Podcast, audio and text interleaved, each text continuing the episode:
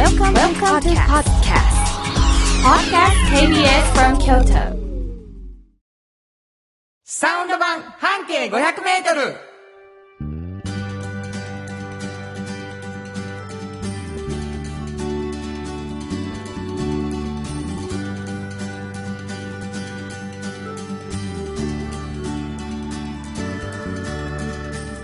こんにちはフリーマガジン半径500メートル編集長の炎上真子です。サウンドロゴクリエイターの原田博之です。えー6月5日になりました、えーサウンド版半径500メートル毎週土曜日5時からお送りしている番組なんですけれどもね。はいあのーお便りをね、はい。炎上さんをいただきました。ありがとうございます破れ傘さんありがとうございいます。つもありがとうございます。原田さん、慎吾さん、5月8日放送の感想を言います。もう一月前なんですけれどもね。うんうんはいはいはい原田さんの目が浜田省吾さんのサングラスを外した時に似ているという話を聞いて、へえと思いました。誰も知らないですね。で、えー、破れ傘さんも、でも浜田さんのサングラスを外した時の目がわからないので画像を調べてみました。そしたら、ほとんど全部の写真はサングラス姿でたまに外しているのはアップでないから全く検証できませんでした。わかりにくい情報すぎてまだ思い出し笑いしています。そういうネタ週に1回ぐらいやってください。ちなみに、しんこさんの顔はどこかのパーツがタレントの誰かに似てるっていうのはありますか？あります？これ、これね、うんマニアックなんですけど、はい私も知らなかったんですけど、うんあの、マリア・デ・メディロスっていうね。そう、有名な人なんですか？外国の女優さん優さんだ。なんか、綺麗な人なんやな、パルと。プフィクションで、なんかあのー出てくるんですよ、冒頭にね。ブルース・ウィリスになんかボッコボコにされる人らしいんですけど、似てんの？似てるらしい。マリア・デ・メディロス。マリア・で、デ・メディロス。メディロスな。もう下噛みそうでしょ？なるほど。うん、似てるらしいです。芸能人に似てる、あの、世界の女優に似てる、ええやん ええわ。誰も知らないんです。すいません。はい。もう僕も最近よう似てる言われる人がいあてね。そうそう、石立哲夫さんにね。今日私入ってこられた時にほんまびっくりした、石立哲夫チさんやん。チーボーって言ってると思った。もう、でも真似してはるでしょ すごいわかります。あの、ちょっとパーマを当てましてですね。うん、石立哲夫さんやめろや。いや、本当に。しかも石立哲夫って、知らん人の方がほとんどや。まあ、あの、チーボーって言ってた頃ですよ。の石立哲夫。だからあの時最新ですよ。そう、めっちゃその後人気あったんでし中村雅俊が真似したあの髪型ですよ。ょ、ね、ものすごい似てる。狙ってんやなと思ってわかりました？よ。狙ってません。はいえーね、本当に人のパーマを。すごいこと言うんですよ、炎上進行は。原さん、石立哲夫を狙ってあるんですか？そうじゃなかったら罰ゲームですよねっていう、もうむちゃくちゃですわ。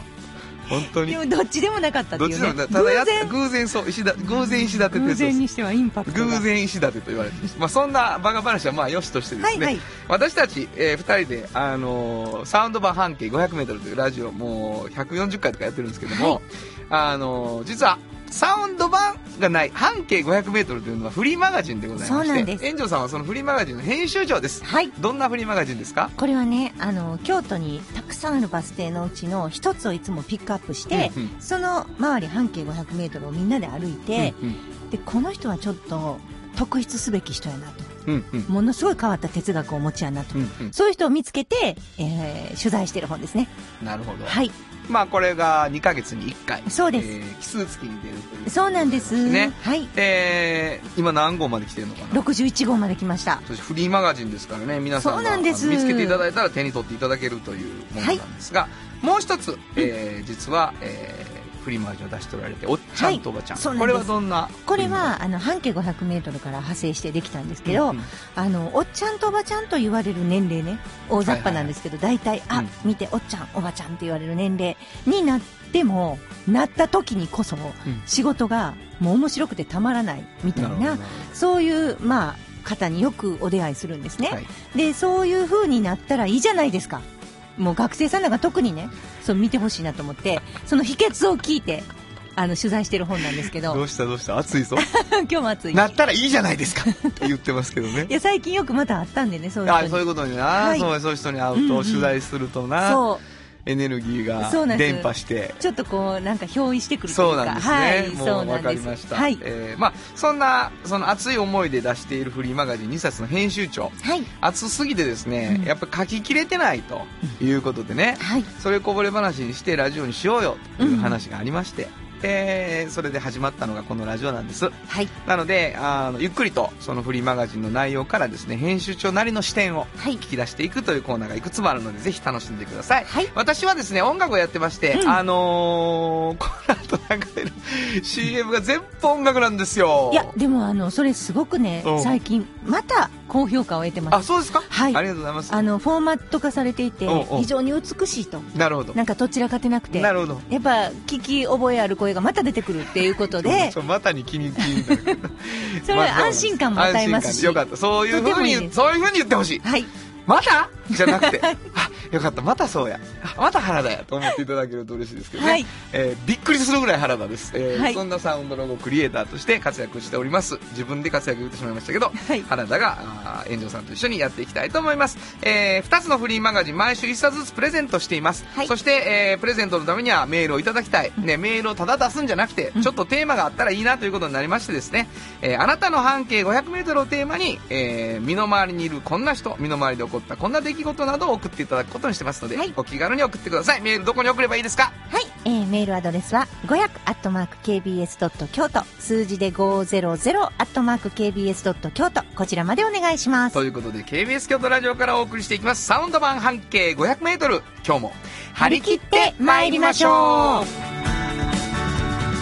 サウンド版半径500メートル。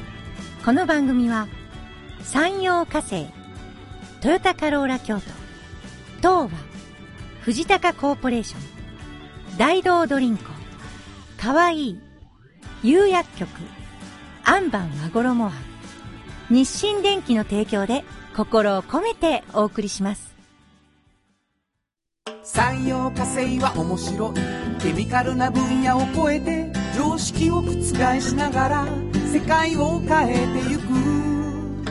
もっとお真面目に形にする。産業化成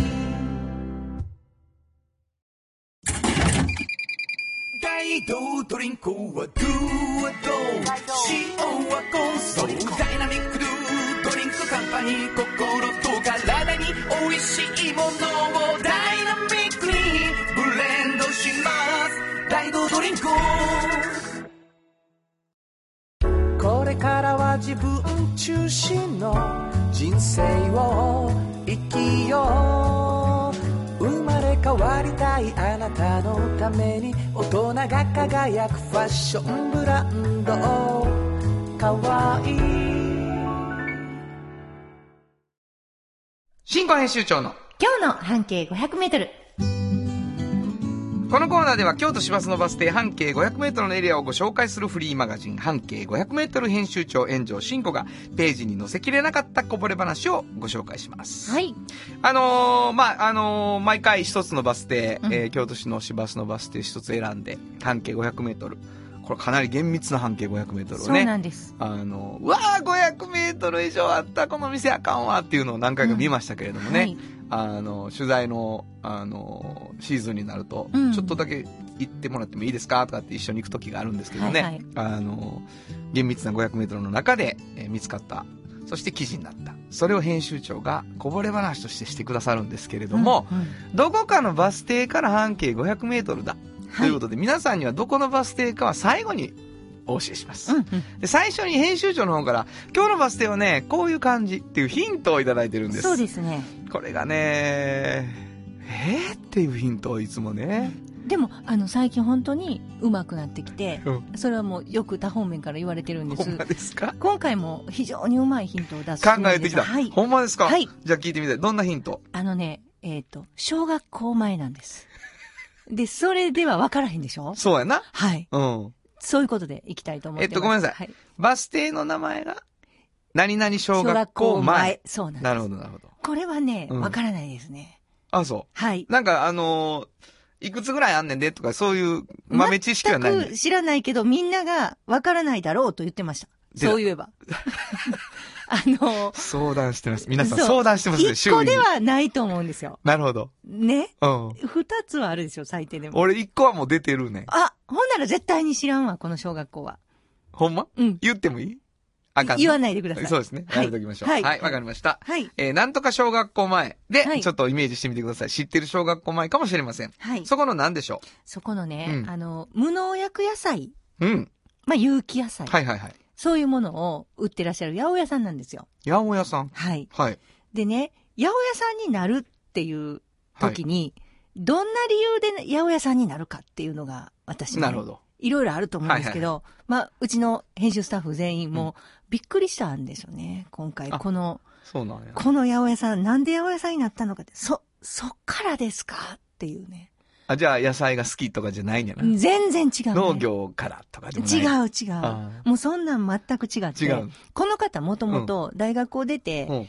まあ、アルバイトとかもいろいろした時に、はい大学時代からね、はい何でも仕事で結構よくできてね、はい。コツもつかむの早くて、うんなんかバイトリーダーになったりとか、はいはいはい。なんかポーンといつもこう、わっと評価されて、うん割と上のポジションに抜擢される方なんですよ。はいはい。で自分で結構どの仕事もまあまあ、あの、楽しくやったらうまくいくんやなっていうのは知ってはるんですけど、いざ就職ってなると、はい。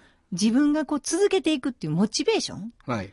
そういうものがないとなかなかあかんなって、おぼろげに思ってしまうんですよ。なるほど、なるほだからどの面接行っても、あの、就活で、もうぐんぐんぐんぐんって上行って、あと最後、ほんまに来るか？みたいなことを確認されるとこぐらいまで行くんですけど。ど、はい。うーんって言ってしまうんですよ、そこで。なるほど。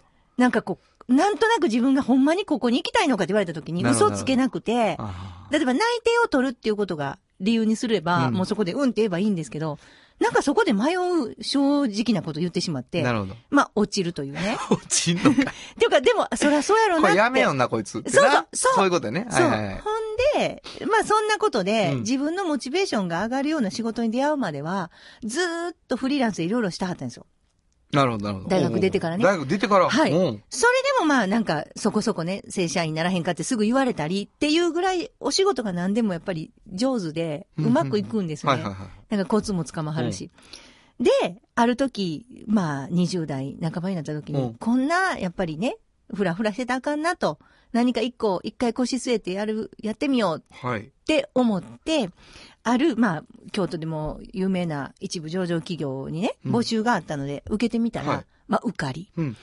で、抜擢されて中国支社にね、はい。あの、ちょっと何年か経ってからそこに選ばれて、そこの責任者になっていかはるんですよ。で、やっぱそこで、ものすごく地元の方と、まあ、コミュニケーション取りながら、うん向こうで仕事していくことに、これ、八百屋さんの話ですからね。忘れてた。うん でもう中国で活躍しそうでしょ、そうでょ。しょ。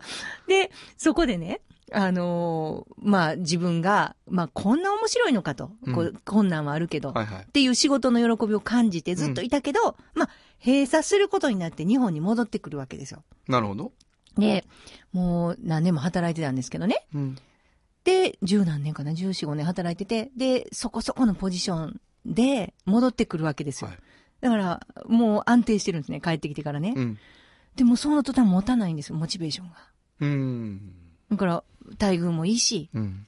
とてもいいんですよ。うん旗から見てたら。はい。でも、違う違うと。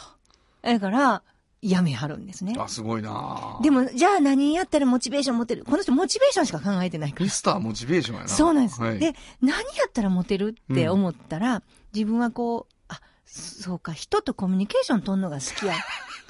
野菜はい。いやうん、ほんでね、まだ出てこないです。や、八百屋さんの矢の字も出てこ出ない。てきて。出てこない。うんもう、そうやってこう、接触、こう、なんかこう、小売店やなと。はいはいはい。こう話をしながら売るけど、専門的な知識が死ぬほどいってね、うんはいはい。もう、なんか特殊なもんやったら、まず売れへん。この人分析マンなんですよ。うんうん。とにかく分析しはるんです、うん自分のこともなるほ、ど地域のことも。はいはい。それで自分は、あ、これ、これとこれとこれぐらいやったら、うん多分売れるんじゃないだろうか。で、みんなも日常的に買うんじゃないか。特殊なものではなくて。なるほど。そしたら日頃使うものっていうので、お肉と魚と野菜が出てくる。これなら、まあ、いろんなことがあっても、はいはいとにかく買いに来る人はいるんじゃないかなるほど。うん、うんと思わはるんですよ。うん。で、その中で、設備投資がはいはいはいはいりそうじゃないなっていう。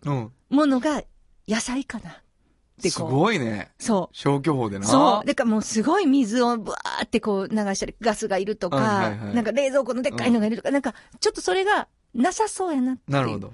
で、八百屋が選ばれ。うんだからこう、自分がこう会話をいっぱいできる。そしてみんなはいはいはいが、あの、永遠に食べるんじゃないだろうか。うん。っていう、そういうところから。で、そっからはまたね、どんな八百屋さんやったら競合他社がないかとか。はいはいはいはい。自分はこう、あ言言ってしまったんですけど、その土地でやろうとしてたので危ない、危、ないやん。うん。で、スーパーはあるけど、あ、有機野菜、物薬野菜は売ってないな。うん。で、それをしてる畑に行き、探し、そことこう、いろいろ話をして、自分がたくさん会話をするためには、生産者の気持ちをたくさん分かってないといけないから、八百屋さんになったっていう。すごいなあそして今はもう人気。もう大人気。で、その人がこうキャベツの話をするのをこう、お客さんが待ってるみたいな。おネギの話をあするのを待ってる。どんな話今日は？ちょっと持ってるやろ？違う。ほんまに。本当に。すごいやん。もうだから、こんだけ喋りた、講談師みたいですよ。そうやな。本当に。うもん。今どっちか宗教感感じたけども、もはや。うね。おネギの話をっていう。そうそうそう。で、うんその人が喋って、あ、おネギ買って帰ろうみたいほんま。な。なるんですよ。すごいやん。でも天職と思ったの自分で。やおや。いやい叩き売りとかじゃなくてや。違うんです。バナナなんとかなんとかじゃないの？違うんです。来た人に、うんもう、うちの中山みゆきなんて山ほど野菜買ってきて帰り、あの人大丈夫かいな？買ってしまいましたから。まで、リピしてこれも買うわ。そうそうそうそう。ネギも買うわ。ってそうそう。な？うん。でも絶対ここすごいですよ。面白いいいじゃないですか。わかりました。場所聞きますわ。どこですか？これね、あの、時和の小学校っていうのがあってね、時はの、の。のっていうのは野原の野なんであすけど、時はの小学校。時和の小学校前っていうバス停が、が時和の方にあるんですよ。いや、そうでしょうね。はいこれ時和の方じゃなかったらびっくりしますわ。そうですか。はい。時和の小学校。はいわかりました。えはいそこからどうやって行ったの？えっとね、これ、一期一会さんっていう名前の、はあの、有機野菜のはい。八百屋さんなんですけど、時和の小学校前を、ちょっと南に、うん。畑沿いに、うん。あの、歩いていくんですよ。それは偶然の畑ですよ。はいはいはい。畑沿いに。そしたら、細い道がね、うん2、3個あるんです。うんそのうちのどれかですね。出たふわっとした情報名前。がない道ですもん。そうやんな。うんわかった。はい。2、3個見てみてください。2、3個見てください。はい、新婚編集長の今日の半径500メートル、今日は京都市バス、時和の小学校前停留所の半径500メートルからでした。FM94.9 メガヘルツ。AM1143kHz で、KBS 京都ラジオからお送りしています。今日の一曲。はい。ここで今日の一曲なんですけどね。なんかこう、会話を楽しむっていうので少し曲探してたんですけど、楽しむっていう感じじゃないけど、トークって言っていきなり始まる歌があって、はあ、はあはあ、で、まあタイトルもね、えー、Conversation in the Dark っていうタイトルなんですが、聞いてください。えー、ジョン・レジェンド、Conversation in the Dark。本当はここで Just Like 登録の名曲が流れてるんだよ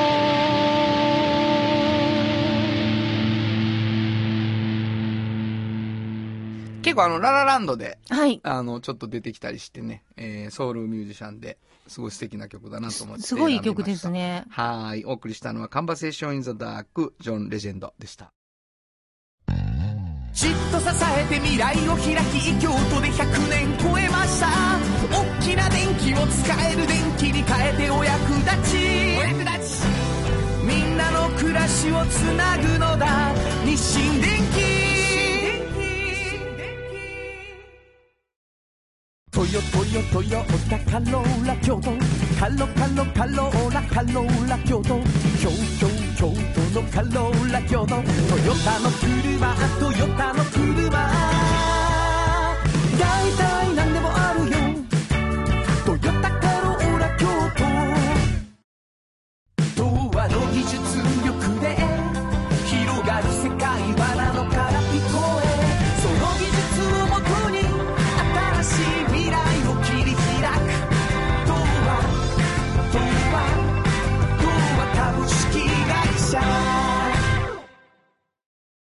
まるまるさんから聞き出すのコーナーイエーイこのコーナーでは定期的にゲストの方をお迎えして、ちょっと気になる情報や、知って得する情報などを詳しく聞き出していきます。えー、今日はですね、あのー僕はもうほとんど何も喋らなくていい、かしましい状態になるというですね、アンバンとワガロマンから、このお二人のゲストをお迎えしました。自己紹介お願いします。はい、えーと、姉の薄井明子です。あよろしくおフルネーム、願いししかます。もポジションは姉。ははいい。そしてもう一方。じゃあ妹のはい水のり子です。はい、ありがとうございます。のんちゃんですのんちゃんと、あっこちゃんと、はいあっこちゃんとのんちゃん、ね。そうです。はい。えーこの二人が、うんあのーなんと、うん。来てくれましたけどもね。はいはいえーもうだんだん分かってきました。何が？この二人のことが。どんどん分かってきた。どんどん分かっってきてます。あもう皆さんおお気づきだと思いますけど、僕がもうどんどん女子会でなんか、あの、邪魔者の男子みたいになるっていう傾向があるんですけどね。いやそんなことないですよそんなことないそんなことないです全然。その、そんなことがないがもうほとんどパワハラや、三人で。ユニゾンで。いい感じめちゃめちゃおもろいがね。はいどうですか？ラジオなんか聞聞こえてきてます？そうですね、あのーお客さんがう、ん。ポロポロ、ポロポロと。そうですか。聞いて聞きました、みたいな。え、そんなことが？はこれね、うんまあもう僕らどうせ、うんあの、まともに商品の話しないじゃないですか。はいほっといたら。はい。えーお待たせしました。シャンプーができたんです。い。ありがとうございます。アンバありがとうございます。ちゃんとこちらしも今回持ってきてるす。ごいですよ、皆さん。シャンプーの、うん。え、アンバンさんのシャンプー。はい。ね。まあ普通ほら、椿とかな。うん。なんかつけるやん。うん。あの、アンバンのシャンプー。っていう商品です。だってそうなんやもんね。そうです名前はね。すごいですよ。ほんで、どんな人に向いているか。はい。リンスがめんどくさいっはい。はいて。いう人に向いている。うんもう、これ、一択ぐらいのデカさで書いてある。これに、これがあればあなたもこのシャンプーがいいわよっていうね、うんアンケートみたいなのがあるんですけど、はいはいはいリンスがめんどくさいがね、他の10倍ぐらいの大きさで書いてあるんです。めちゃくちゃや、チラシが。だからその人におすすめなんですよ。ねそうです、そうです。リンスいらずなんですよね。そうです、リンスやらないんです。そうはい。あ、そうですか。はい園長さんもお使いになってる。うち母も私もだけど、母なんか特に、これええよってずっと言ってます。言うてる、はい。本当に。はい。本当に母はずっと。何がいいの？リンスしなくてもいい。もうね、これ以上言わないですよ。何やろ？あの、あれか？情報更新せえへん主義か、お前らは。どういうことなの？それはもう、リンスっていうものがなくてもこんなに髪の毛っていうのは、キュッキュッって並んでいけんやでっていうことなの？そうです、そうです、そうです。そうです。そうですもう頭皮を健康に保ったら綺麗な髪生えるよっていうことです。そういうことやねうーん、頭皮が綺麗に保たれて、綺麗な髪が生えてくるシャンプーなの？そうです。えー、すごいじゃないですか。そうなんですよ。うんめちゃくちゃいい、いいんやな。一応ね、言言わへんから言うけど、あ言ってくれんの？25種類の和漢植物エキスも入ってるし、うんノンシリコンやし、うん。96%天然由来成分が入ってるんですね。はあ。だから、結構そんなん言おうと思ったらいっぱい言えんねんけど、じゃあもうリンスがいらんしか言わへんから、あのね、成分はものすごい、あの、よりすぐって、うん。うんあの、選んでますし、あの、ちょっとアレルギー持ちの人、まあ、敏感肌の人とかうんうんうんうん。にも、あのいいの？使っていただけることが多いと思います。これどうしたらいいの？この話を聞いて、うん全く成分的にはもう伝わってないと思うんですよ。すねただ、リンスはめんどくさいっていう人の心を射抜いてる可能性があるやん。はい、はい。それじゃあどうやったら変えんの？アンバンシャンプーで検索してください。ほんま、はい出んのバーンって。はい。出ます出ます、出ます。それでど、あ、通、通販みたいにして変えるあ、そうですね。電話いただいてもいいですし、うんあの、検索で出てくると思いますので、申し込めるえっ、と、申し込めます、もちろん。えー、すはい。ごいじゃないですか。いや、あのーもうね、あのー使ったら分かるとこがあるじゃないですか、うんうんアンバーの商品って。うんうんだからそれはもう本当にあの、ぜひ、特にズボラな方に。そうですね。めんどくさい方が多いからね、そういう方はいいですよね。はい。はいそれどういうこと？めんどくささを応援してるの？それ、至極当たり前の感情やんみたいな気持ちがあるわけですか？え、何に対して？めんどくさいって思う必要ないよ。そんなにめんどくさくないものだよっていうことを伝えてるんですか？いや、ちゃいますね。うん。違う違う。本当にこの二人がね、めんどくさがりなんですよ。二人の中に本当にめんどくさいって気持ちがあるんですのそうです。あの、もちろん女性の方でね、うん美容がすごい好きで、そこに時間をかけて綺麗に美しくしてはる人も多分多いと思うんですけど、それよりも、なんか他になんか映画見たりとか、はいはい漫画読んだりとか、はいおお友達とお話をしたりとかはいはいはい、忙しいので、はい。そうです。で、そのあんまり、あのー時間をかけたくない部分が、うん。まあ、スキンケアだったりとか、うん。シャンプーだったりとかすその通るので、り。そうです。うん。忙しいんです。そう。一緒。この間もほら、忙しそうにしてたでしょ？外歩いてたら、のんちゃんが。僕と炎上さんが、ちょっとロケハンっていうかね、翌日に人をお迎えするので、現地をもう血眼になってね、うん。さあ、あの、見てる時にもう携帯を見て、うん。まっすぐに歩いてくる、ん。オタク明らか女子がな、明らかなオタク女子がね、おあれ、のんちゃんちゃうか？おのんちゃんちゃうか？って。ほんで、えっ、と、まあ、10メーターぐらい向こうが、のんちゃんちゃうか？のんちゃんちゃうか？って近づいてくるんです、のんちゃんが。ほんで、のんちゃんちゃうか？のんちゃん、もう、ドップラー効果みたいにのんちゃん立っていく後ろに。のんちゃん!言うたら、はっって振り向いて。はぁ、言うて。言ってあれ、どこ行ってたああれはアニメートに予約商品を取りに行ってたんですよ。アニメートにやで、予約商品を。なんかもう、スマホをね、ずっ一生懸命やってと、それはツイッターを見てました。ツイッター見て。オタクのツイッターを見てました。そうやんな。はいもうそれはスキンケアとか時間割きたくないのそうね。なんですよないんですよ。もうちゃちゃっと終わらせたい。だけど別にそんな適当なもん使いたいという、そうでもないんですよ。そうやね。そうなんですよ。これさえあればいいねんみたいなものが一個あれば、そうなんですよもういいやんっていう。そう、そうなんです。あの、ごめんな。うん。男子的にはさ、うん。あの、ほら、なんか、あ、すごいやっぱりちゃんと綺麗にするんや、とかっていうふうに思ってしまうから、うんうんうん。君らがもう自信満々でズボラを 自慢げに喋ることが。でも、、ズロプロですけど、うん。あの、綺麗にしたくないわけじゃないんです。あそうんそういや、お綺麗ですよ。もう本当にもうごめんなさい。もうそれですよね。みんな、そうでした。本当にそうです。皆さんもうラジオとか伝わらないかもしれないけど、本当にお綺麗な3人が、包む肌で来られてるんです。これなんかなんか、ね、今の。全然困ってへんね、今の。全然心が思って。なんか違うんですよ。今日あの、ちょっと石立哲夫に似てるって言われて、ちょっとショックやから、あの、仕返ししてるんですよ。はひい。どない？パーマ当てた人に向かって、石立哲夫ですかって、狙ってますか？って。そんなことある？私は褒めたんです。やっぱり、うんあの、タレントはちゃうなと思って。狙ってやってるんですよ。狙ってやってるんですよね。じゃなかったら罰ゲームですよねって言われて。でも褒めてるって今言いましたよ。褒め言葉、褒め言葉褒めてるつもりやね。褒められてる。かっこいいですじゃあ、じゃあいいですね。そういうことありがとうございます。いや、もうね、んあのー、笑ってる間に終わりや。今日 めちゃくちゃや、もう。この間ちょっとあの、この間っていうか、はい。あの、時間的にはこれからなんですけど、うんうん。えっと、お姉ちゃんちょっと歌歌わはるじゃないですか。はいはいはい。で、今度ライブでね、うん。もうこれ放送の時はもう終わってるんですけど、はい。あの、ちょっとだけサウンドロゴをはい。歌ってもらうということで、はい。まあ、あの、のんちゃんの方のオタクっぷりはもう街で見かけたのではい。十分伝わったんですけど、ありがとうございます。あの、お姉ちゃんはどんな感じかなと思って、私歌う、歌ってもいいですって言ってね、来てくれて、二人で練習してな、はめっちゃ難しかった。難しかったんです。アンバンのサウンドロゴね。サウンドロゴが。早口言葉っぽいでしょ？いや、なんか音程が、微妙にあっ違う。ちもこっちも、そう、あのね、そうそうそう。繰り返さへんからちょっとずつ。変わっていって、どれ覚えたいね そんな、ことは言ってない。んっていう感じでした。ああ、そうか。はい、はい、もう、もう一回撮ります。はい、もう一回撮ります。いっぱい聞いときますって帰らない。ちょっと切れて、ちょっと切れ。ちょってと切れて。ほんで、連絡せなあかんしって言ってな。ほんで、LINE 交換しようっうんつって。うん。ほんで、LINE が来たんやんか、うんピンポンっつって。ほな、木村拓哉。うん、大好きよ。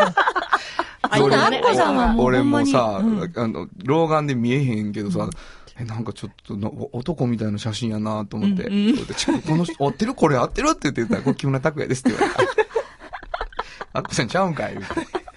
アッコさんちょっと似てるんですけどね、木村拓哉。そうや、だからちょっと変に似てんのよ。だからちょっとゴリッとしたアッコちゃんみたいなのが、そうそう。ゴリッとしたアッコちゃんみたいな写真になってたよ。びっくりしたんやんか。似てるから。似てるちょっと違うって言いにくかったね。ほんまこの兄弟うんはと思って。この姉妹はと思いましたよね。はい。えー、具にもつかない。丸村さん、何も聞き出さない。ね。えー、また来てください。はい、ありがとうございます。えー、今日の丸村さんが聞き出すのコーナーは、えー、もう一度自己紹介お願いします。はい、えっ、と、京ロコ和コロマンの代表の薄井明子です。そして、あ妹の水のりこです。えーお二人をお迎えしました。ありがとうございましあた。ありがとうございました。サウンド版半径500メートル。ものづくりに店づくりお客様の欲しい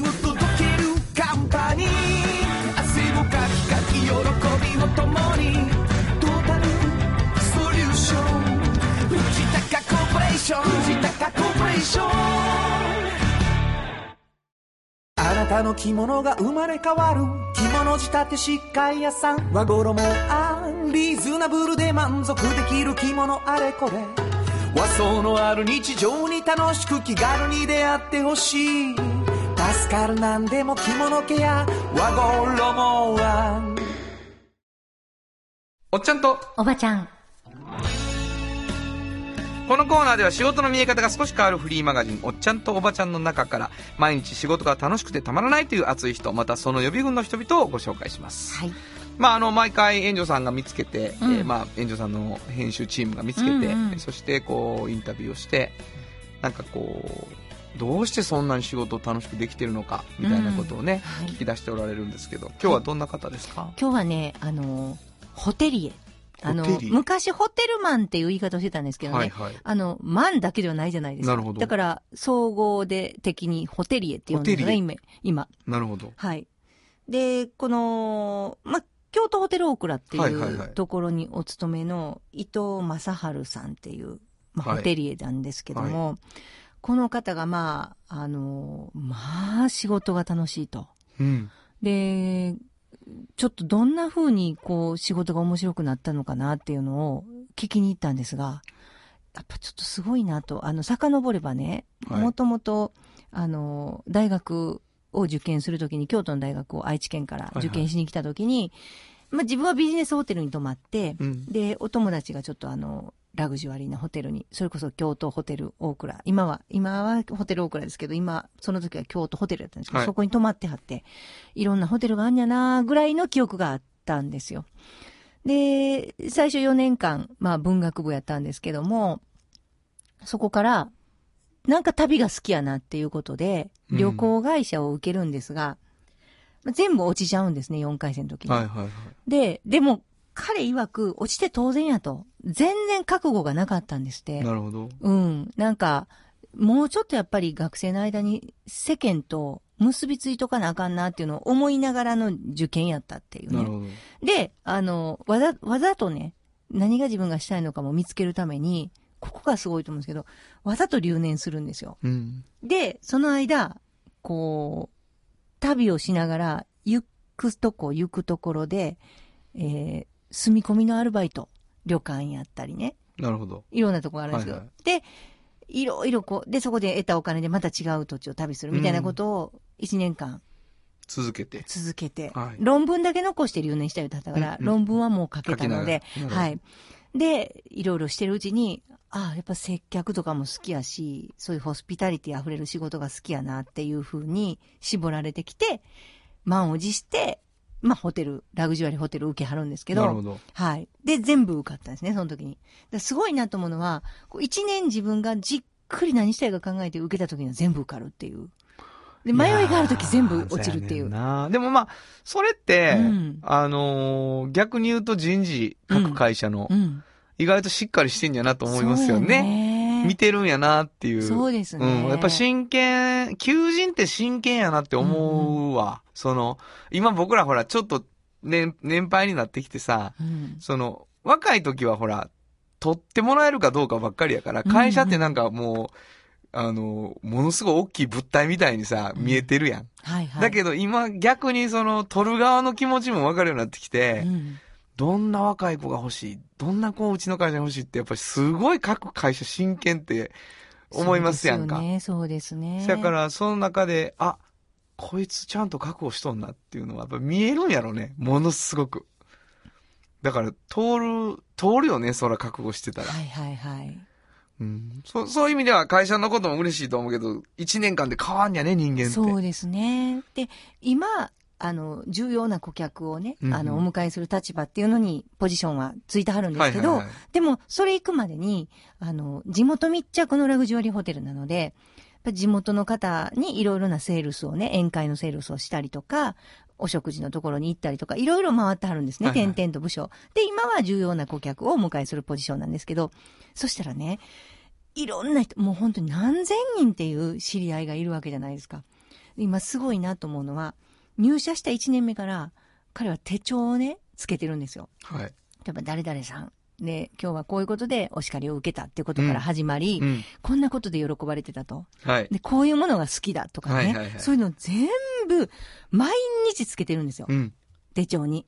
で、それがね、だから入社1年目から今まであるんですよ。何十冊もす。ごいなで、アーカイブでこう見れるじゃないですか。はいはいはい。で、2年分ぐらいはいつもポケットに入れてあるんですよ。すごいな見直せるようにはい。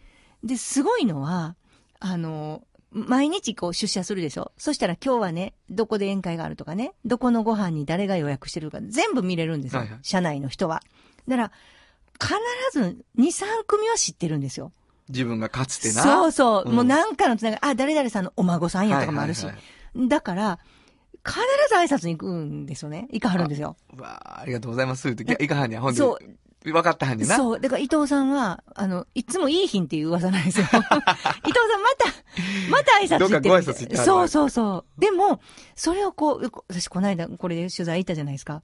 ほな、ちょっと喫茶店行ってたら、今日ありましたもん、伊藤さん。え、なんで知ってんの？って言ったら、あ、園長さんが今日予約取ってはったの見ましたって。すごい、ほんまもんや。本当に、あ、ほんまや。リアル伊藤や。リアル伊藤さんがうん来てくれたんだからそういう風に、もう本当にね、きめ細やかな、なるほど。あの、お客さんとのこう接点がね、うんずーっとあるように、きめ細やかに動いてはるんですよ。はいはいはいはい。で、ホテルの仕事の何が一番面白いの？っていうのを聞いたら、あのね、毎日、その日しかない達成感があるんですって。例えば、今今日、誰々さんにお花これ持ってったら喜んでくれはった。もうその日の出来事でしょ。明日はま、ないでしょ、それが。例えば、あの、配膳の方にいるときは、お皿めちゃめちゃ綺麗に今日洗えた。はいはいはい。ピカピカなった。もう、その日の、もういろんなことがあって、それぞれの達成感が小さい小さいんですけど、細かく毎日いっぱいあるんですって。うーん、すごいなう。ん。だから、それが、もうめっちゃ面白いから、ずーっと続けてるんですって。そう、すごいな。それ、なんか、なんていうかな。その達成感って、うん。そういう見方ができひん人には達成感にならへんこともあるでしょう。そうですね。これ前向きやからそういうなんかいろんなことが達成、達成って思うんかな。その、それもうめっちゃ大きい力じゃない仕事を楽しくするための一つう。んだから、あれ、これ達成したって言って、まあ、そして同時に達成してはると思うねんそうなな。んですよ。あ、の、例えばノートに書いててう、ん。あ、昨日来てはったんやって言ったら、それ失敗やんか。そうそうそう。そう。それがないってことでしょ？つまりないんです。。でそんだけちゃんと復習もしてるし、頭に入ってるから実現して、達成できてるみたいな。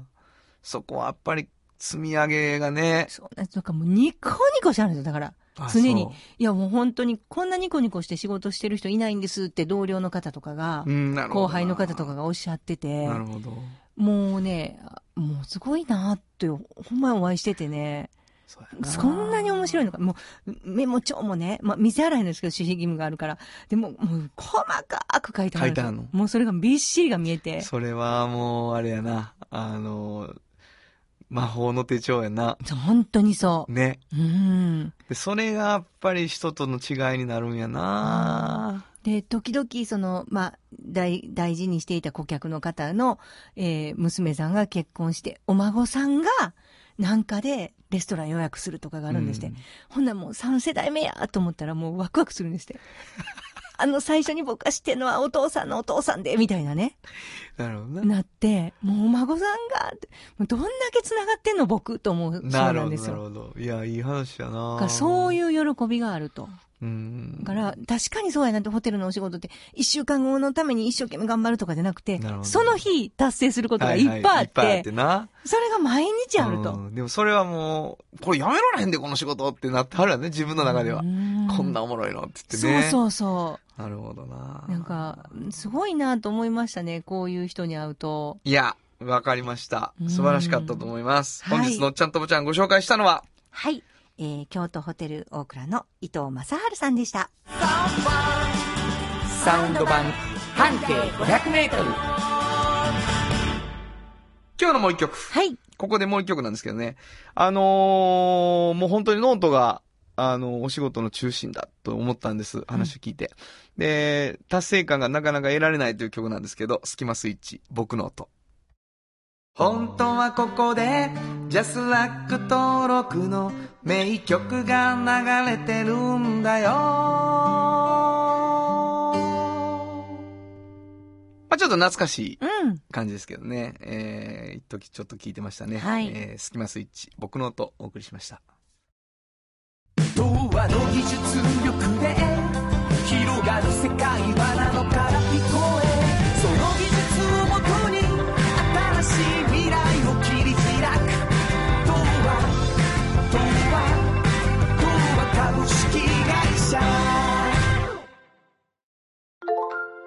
あなたに寄り添い毎日をそっと支える。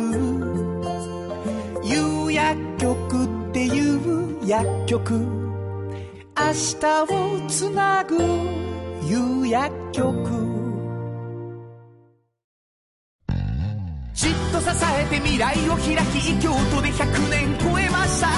大きな電気を使える電気に変えてお役立ちお役立ち。暮らしをつなぐのだ日清電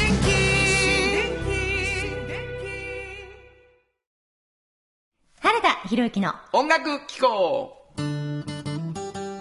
このパートは私炎上真子が独断と偏見で原田さんの曲を皆さんにお届けするコーナーです。ありがとうございます。あのー、もうさ、うんうんうん。あのー、これ6月第1週じゃないですか。はいはい。にもかかわらず、うん。新曲です。あ、すごい。ありがとうございますありがとうございます。えーというのもですね、うんえーうんうん言うてるこの炎上さんから、そうなんです。えー依頼がありまして、そうなんです。あの、原さんさ、ちょっとさ、もうちょっと優しい言い方サウンドロゴみたいなんやけど、長い、長い曲も書いてもらってもいいかな？みたいなのが来たんですよ。そんな偉そうには言ってないですけどね。はい。私がちょっとあの、この半年間ぐらい所属してたね、はいはい。あの、東京のあの佐藤直之さんという、はい。あの、もう有名な方なんです。はい、ファンベースカンパニーのね、はい。あの、その方のこう、ゼミ的なものにね、はい。ちょっと参加してたんですよ。うん。で、そのチームで、うん。えっ、と、関西3期のチームで、うん。えー、佐藤直ラブというね、うん曲をね、うんあの、ちょっとみんなで佐藤直之さん、佐藤直さんに渡そうということで、うん。もう、天才原田博之さんにお願いをしたわけです。歌詞は私たちが考えてね、うんまたこう、ヒアリングできないから、こう、みんなからワードを集めて、うんでも、それを持って行ってね、うんそれをこういう形のすごい文章にしてくださって。ちゃうちゃうちゃう。大先生が。はい君らが集めた単語や。俺、俺、俺は歌詞にしたいな。文章じゃなくてなそうですねそうしてまあ、くださって小論文みたいな歌詞ができましたけど。そうなんです。私たちが、その、佐藤直さんに習ったことを、いろいろと、あの、散りばめてるんです。だから、うちは受けはすごいするんですよ。いや、もうでもね、はいあのー外国語やと思って聞いてください。あ よくわからへんもんね、そうじゃない方はね。うんでも、はいえっ。と、例えばなんていうかな、ゼタバイトうんみたいなね、うんあの、知ってる人は知ってるけど、ものすごいたくさんっていう意味でいいです。はい。とかね、はいファンベースっていうのはその里直さんがやっておられることはいの中心的コンセプトの一つですけどね。はいそれとか、えー、まあなんか、どうかな。あのーでもこれどういう風に聞いてもらうのがいい？そうですね。あのーまあ、ファンベースっていう、すごいちょっとこう、広告業界では画期的なね、うん今までにはない、こういうか、長、長くなるんで話すと、うんなかなかちょっとここで話せないんですけれども、今日もまさにその里直さんの還暦パーティーがあきっ、とそう、なの？きっとオンラインで行われてることと思うんですが、それ流れるかな？な、わ、わからないですね。おめでとうございますおめでとうございます。じゃあもういい。よ。やっていこう。はい。えー、あの、そういうわけで、えー、その里直さんという方の、はい。えーラボで、うん。あのー非常に彼から影響を受けた人たちが、はい。感謝を込めて、うんあの、一つの曲を送りたいということで作らせていただきました。い里直ラブというですね、はい。えー曲を聴いてください。僕らは砂漠の中に咲く赤いバラに惹かれて集まったゼタバイトの砂粒にはもう飽き飽きしていた。圧倒的絶望を超えその花をめでる里直が待っていた。ようこそ君たちは一生の仲間だ。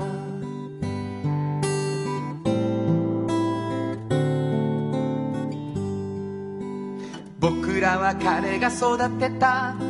ファンベースの森で語り合った千枚も続くスライドにはもうフラフラだったけど自分の肩をなぞらせて共有を里直は繰り返す。おかげで僕たちは一生の仲間だ。話が行き詰まると俯瞰で眺めて長話が過ぎた時には風呂を沸かして。心が動けば輪を。感動は勝ち合い。誠実に本音で話す里直と時を過ごした僕ら。広がる。期待を胸に。さあ。世界中へ出かけて行こうここでつながった者たちがオーガニックに優しく届ける未来それはやがて世界を変えるだろう。人々を笑顔にするためにプンスカプンスカ待っている。伝えたい人のもとへ。旅だと。手を振る里直が言う。君たちは大丈夫だ。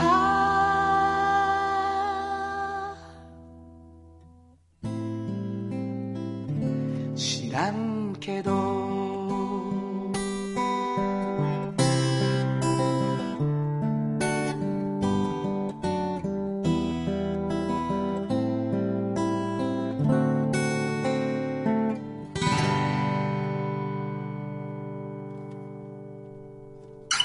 もありがとうございましたありがとう。ございました。あのー、大事にしてくれはったらいいなと思ってまもうす。これみんな感動してると思いますよ。ほんまですか？もう本当にもうあの課題図書も多かったし、そうやんな。めっちゃ大変やったです、本当に。いや、もう世界にね、はいあの、炎上さんが旅立っていくという歌でした。いやいやいやいや。はい。えー、サトラブお送りしました。ありがとうございました。サウンド版半径500メートル FM94.9MHz。AM1143kHz で KBS 京都ラジオからお送りしています。あの話、この一曲。このコーナーは僕たちそれぞれがこれまでの人生で印象に残っているちょっといい話をご紹介するとともに、その話にぴったりの一曲をお届けするコーナーです。えー、なんとなく、あのー女性ボーカルの曲にしたいなと思いました。それで、なんかないかなと思ってて、あのーフェアグランドアトラクションっていうバンドがあってね、で、えー、パーフェクトっていう曲がすごく有名なんですけどね、えーその、ボーカルのエディリーダーがですね、あのーソロになって、で、大阪に来るっていうので、ライブを昔見に行ったんですね。で、なんかやっぱりバンドが好きだったっていうことがある連中ももちろん来てて、だからそのパーフェクトという曲も、えーソロだったんだけど、やってくれたんですけどね。あの、それとは別にその、バンドからこう、ソロになったエディリーダーっていうのが、あ、なるほどな、こう、バンドじゃないところで見ると、こういうところを突き詰めたい人やったんやっていうのが見えるっていうことがあって、で、僕自身もその自分がバンドをやってた時代があって、そこからソロになるので、なんか、バンドの良さと、ソロであるっていうことの、なんていうのかな、自分の中にある清々しさみたいなと、その、どっちもあるんですよね。バンドじゃないと出ない音っていうのは常にあるし、でも、こう、一人っきりになったことで、こう、突き詰められる自分の世界っていうのがあって、ああ、きっと、その、エディリーダーのソロにとって、こう、も、ものすごく大事な曲たち、フェアグランドアトラクションの曲たちってものすごく大事なんだろうけど、やっぱりソロはそこと決別した、少しこう、彼女なりの突き詰めた感っていうのがあるんだなと思ってて、えーそのライブですごく感動したのを、それはもうどっちにも感動したんですけどね、そのパーフェクトっていう曲のパワーにも感動したし、彼女のソロにもすごく感動したんですけど、えー大好きな曲をお送りしたいと思います。エディリーダーで The Right Place。本当はここで Just like 登録の名曲が流れてるんだよ。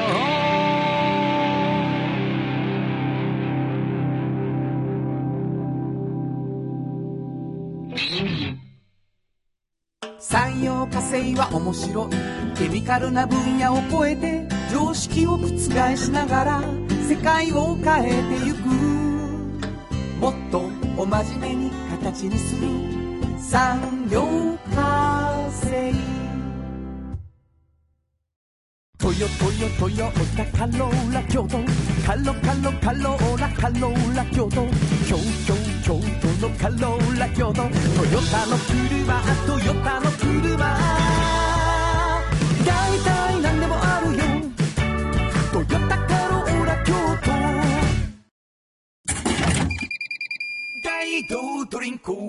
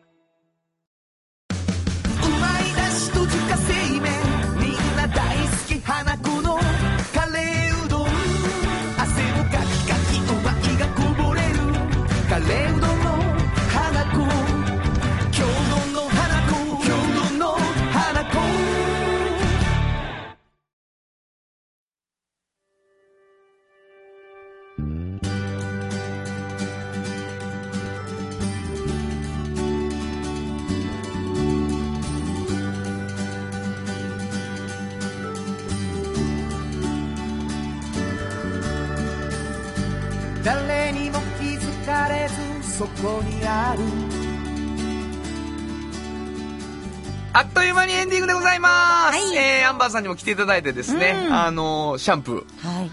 えー、アンバーのシャンプーそうです。名前もアンバンのシシャンプャンプー。ー、はい最高ですけどね、うん。えー、なんかあのーだんだんこうゲストに来てもらって喋るの面白いなっていうねそうですね。だから俺嬉しいんですよ、うんあのーリラックスして君ら3人が喋ってるのああ、見てるのがよかった。嬉しいです。聞いてる皆さん、あのぜひお便りをねあのダメやぞと あのあかんぞお前らみたいなんでもいいのでね送っていただきたいと思うんですあけどね。の、ひ二人のね、人柄でね、いいよね。あの、ファンが増えていて、あの、商品もね、ものすごくいいんですけども、商品力というよりも人間力で、ある。はい、やってはる感じのところがありますもうね。それを引き出していきたいというふうはいに思ってます、えー皆さんからのお便りものすごく楽しみにしています、はい。えーどこに送ればいいですか？はい、メールアドレスは500アットマーク KBS ドット京都、数字で500アットマーク KBS ドット京都、こちらまでお願いします。ということで午後5時からお送りしてきましたサウンド版半径 500m お相手はフリーマガジン半径500メートル編集長の炎上真子と、サウンドロゴクリエイターの原田博之でした。それではまた来週サウンド版半径500メートル。この番組は、山陽火星、トヨタカローラ京都、東和、藤高コーポレーション、大道ドリンコ、かわいい、釉薬局、アンバン和衣庵、日清電機の提供で心を込めてお送りしました。